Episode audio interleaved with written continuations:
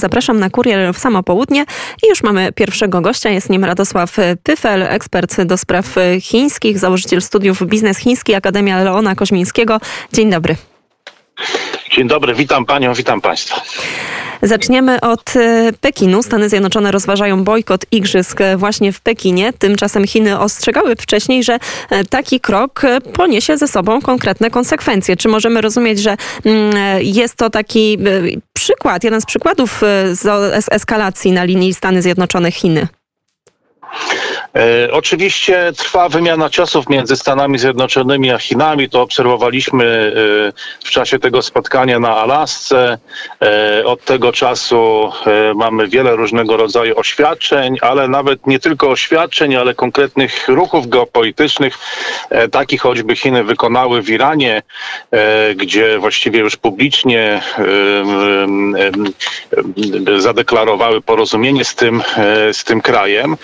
No i rzeczywiście jednym z takich elementów tej zaostrzającej się rywalizacji jest ta cała dyskusja wokół zimowych Igrzysk Olimpijskich e, w Pekinie, które mają odbyć się w 2022 roku. Na razie rzecznik Departamentu Stanu e, Ned Price mówił o tym, że te igrzyska powinny być zbojkotowane przez dyplomatów i przez oficjeli, więc jeszcze nie mówimy o bojkocie sportowców. E, no ale rysuje się dosyć taki ponury scenariusz bojkotu tych igrzysk. Wydaje mi się, że e, bardzo prawdopodobny staje się taki scenariusz e, e, polityzacji w ogóle sportu czy Igrzysk Olimpijskich, bo im będzie ostrzejsza ta rywalizacja USA z Chinami, tym bardziej może to przechodzić świat sportu. Jest to tym bardziej prawdopodobne, że Japonia niezbyt dobrze, przynajmniej na razie, radzi sobie z pandemią koronawirusa. Są obawy dotyczące czwartej fali już w Japonii.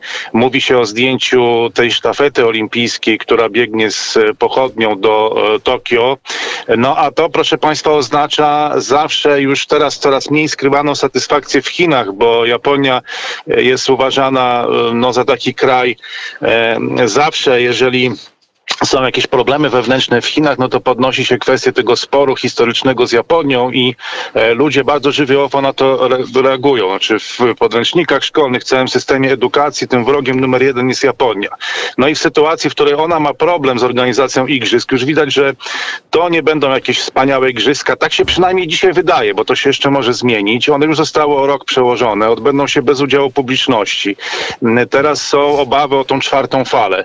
No nic dziwnego, że Chińczycy już zaczynają się z tego powodu coraz bardziej cieszyć, zwłaszcza, że Igrzyska Zimowe w Pekinie mają odbyć się przy udziale publiczności, co prawda pewnie w jakimś tam reżimie sa sanitarnym, no ale sytuacja Chin w dobie pandemii koronawirusa jest mm, o niebo lepsza. Chin zresztą i Korei, e, Wietnamu, tych innych krajów Azji niż Japonii. No właśnie, a jeszcze no, pozwolę, a... pozwolę tylko wejść panu w słowo, a co do tych zarzutów dotyczących łamania praw człowieka w Chinach i no można powiedzieć takiej wewnętrznej, trudnej e, polityki prowadzonej przez Chiny, to często kończy się tylko na takich deklaratywnych, na, na deklaracjach ze strony innych e, państw na temat nałożenia sankcji. Możemy też zresztą wspomnieć o, Chiny były gospodarzem letniej olimpiady w 2008 roku i wtedy też e, podnosiliśmy, to organizacje, które broniły praw człowieka, podnosiły właśnie niestosowność tego wydarzenia akurat tam, ale najczęściej się okazuje, że jednak państwa współpracują z Chinami, polityka idzie do przodu, interesy są na pierwszym miejscu.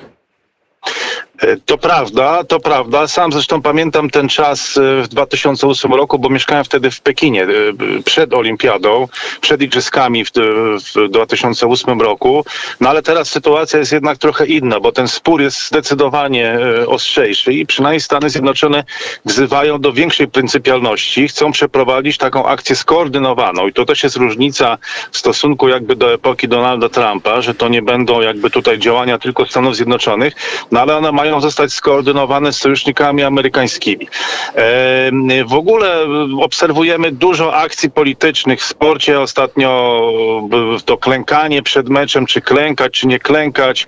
E, Europa Zachodnia klęka, Czesi nie klęknęli przed meczem z Walią, Polacy również okazali ten szacunek czy respekt, e, nie klękając e, przed meczem z Anglią na Wembley, no ale mamy coraz więcej już polityki w, w sporcie i to, że Japonii idzie źle, myślę, uprawdopodobnia to, że no jednak będzie to wydźwięk polityczny tych Igrzysk Olimpijskich w Pekinie, które władze mogą to wykorzystać e, do, no, do promocji, do wzmocnienia swojej legitymacji, e, do pokazu takiej sprawności, dyscypliny społecznej, siły, rozmachu, także technologii, no zwłaszcza, że tu pojawia się szansa, żeby wypaść dobrze na tle Japonii, e, która jest w Chinach uważana za taki właściwie kombinację no, wielkiej społecznej dyscypliny i nowoczesnego zarządzania. I teraz Chiny na oczach całego świata miały pokazać, że są lepsze, skuteczniejsze, no to nie wyobrażam sobie, żeby Amerykanie z założonymi rękoma się temu przyglądali.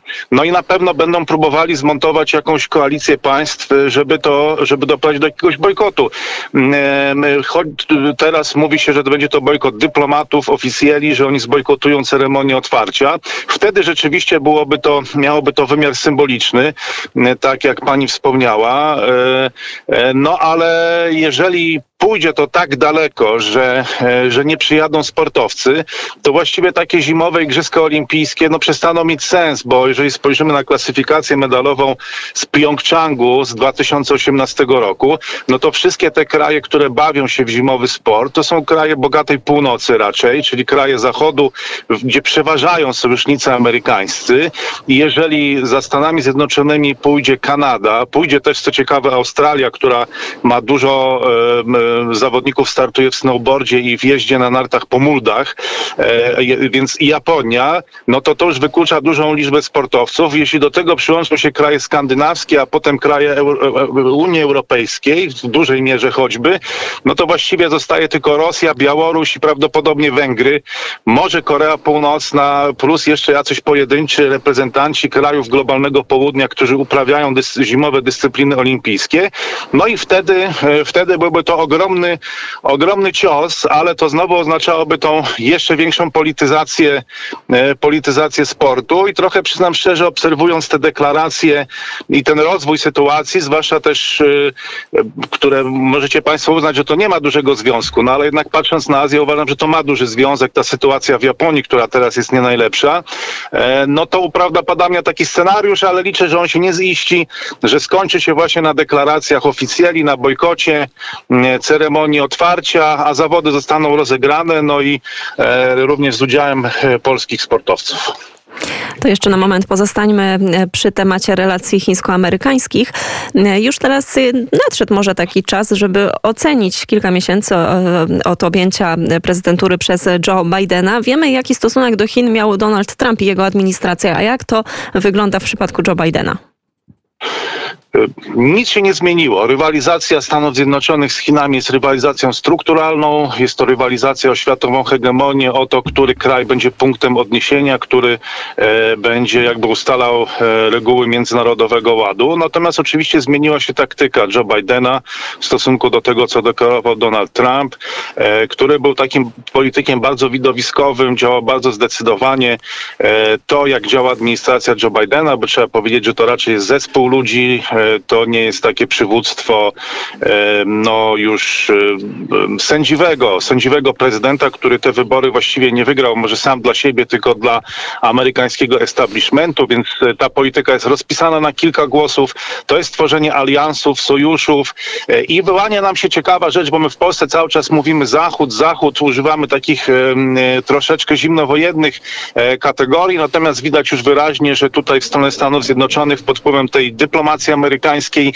Na jej wezwanie odpowiada Australia, odpowiadają Indie, odpowiada Japonia, więc raczej można mówić, że to jest Indo-Pacyfik kontra Chiny, a nie tyle Zachód kontra Chiny, no bo jednak Europy Zachodniej przekonać się jak na razie nie udało.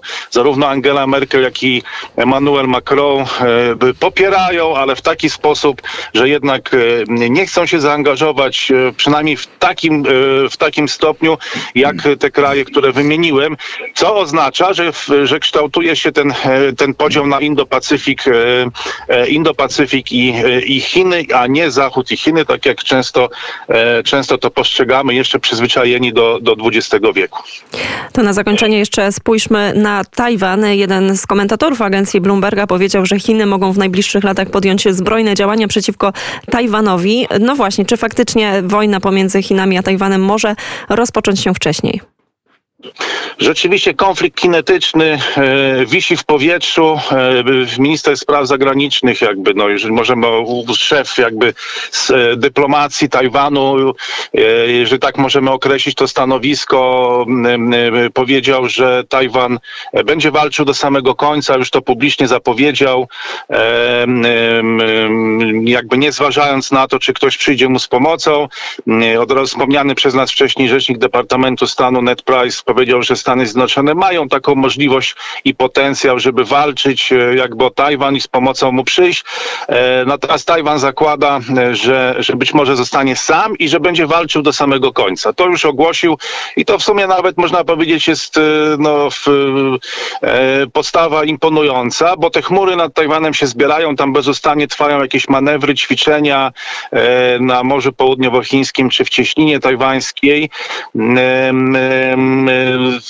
Nowy jakby szef floty indopacyficznej amerykańskiej, e, Aquilo powiedział o tym, że, e, że e, nie wierzy, znaczy jest, uważa, że ten konflikt nadejdzie wcześniej niż w ciągu sześciu lat nawet. Tak mówił jego poprzednik. On uważa, że będzie to szybciej. Niektórzy przewidują, że będzie to zaraz po tych Igrzyskach Olimpijskich zimowych w Pekinie.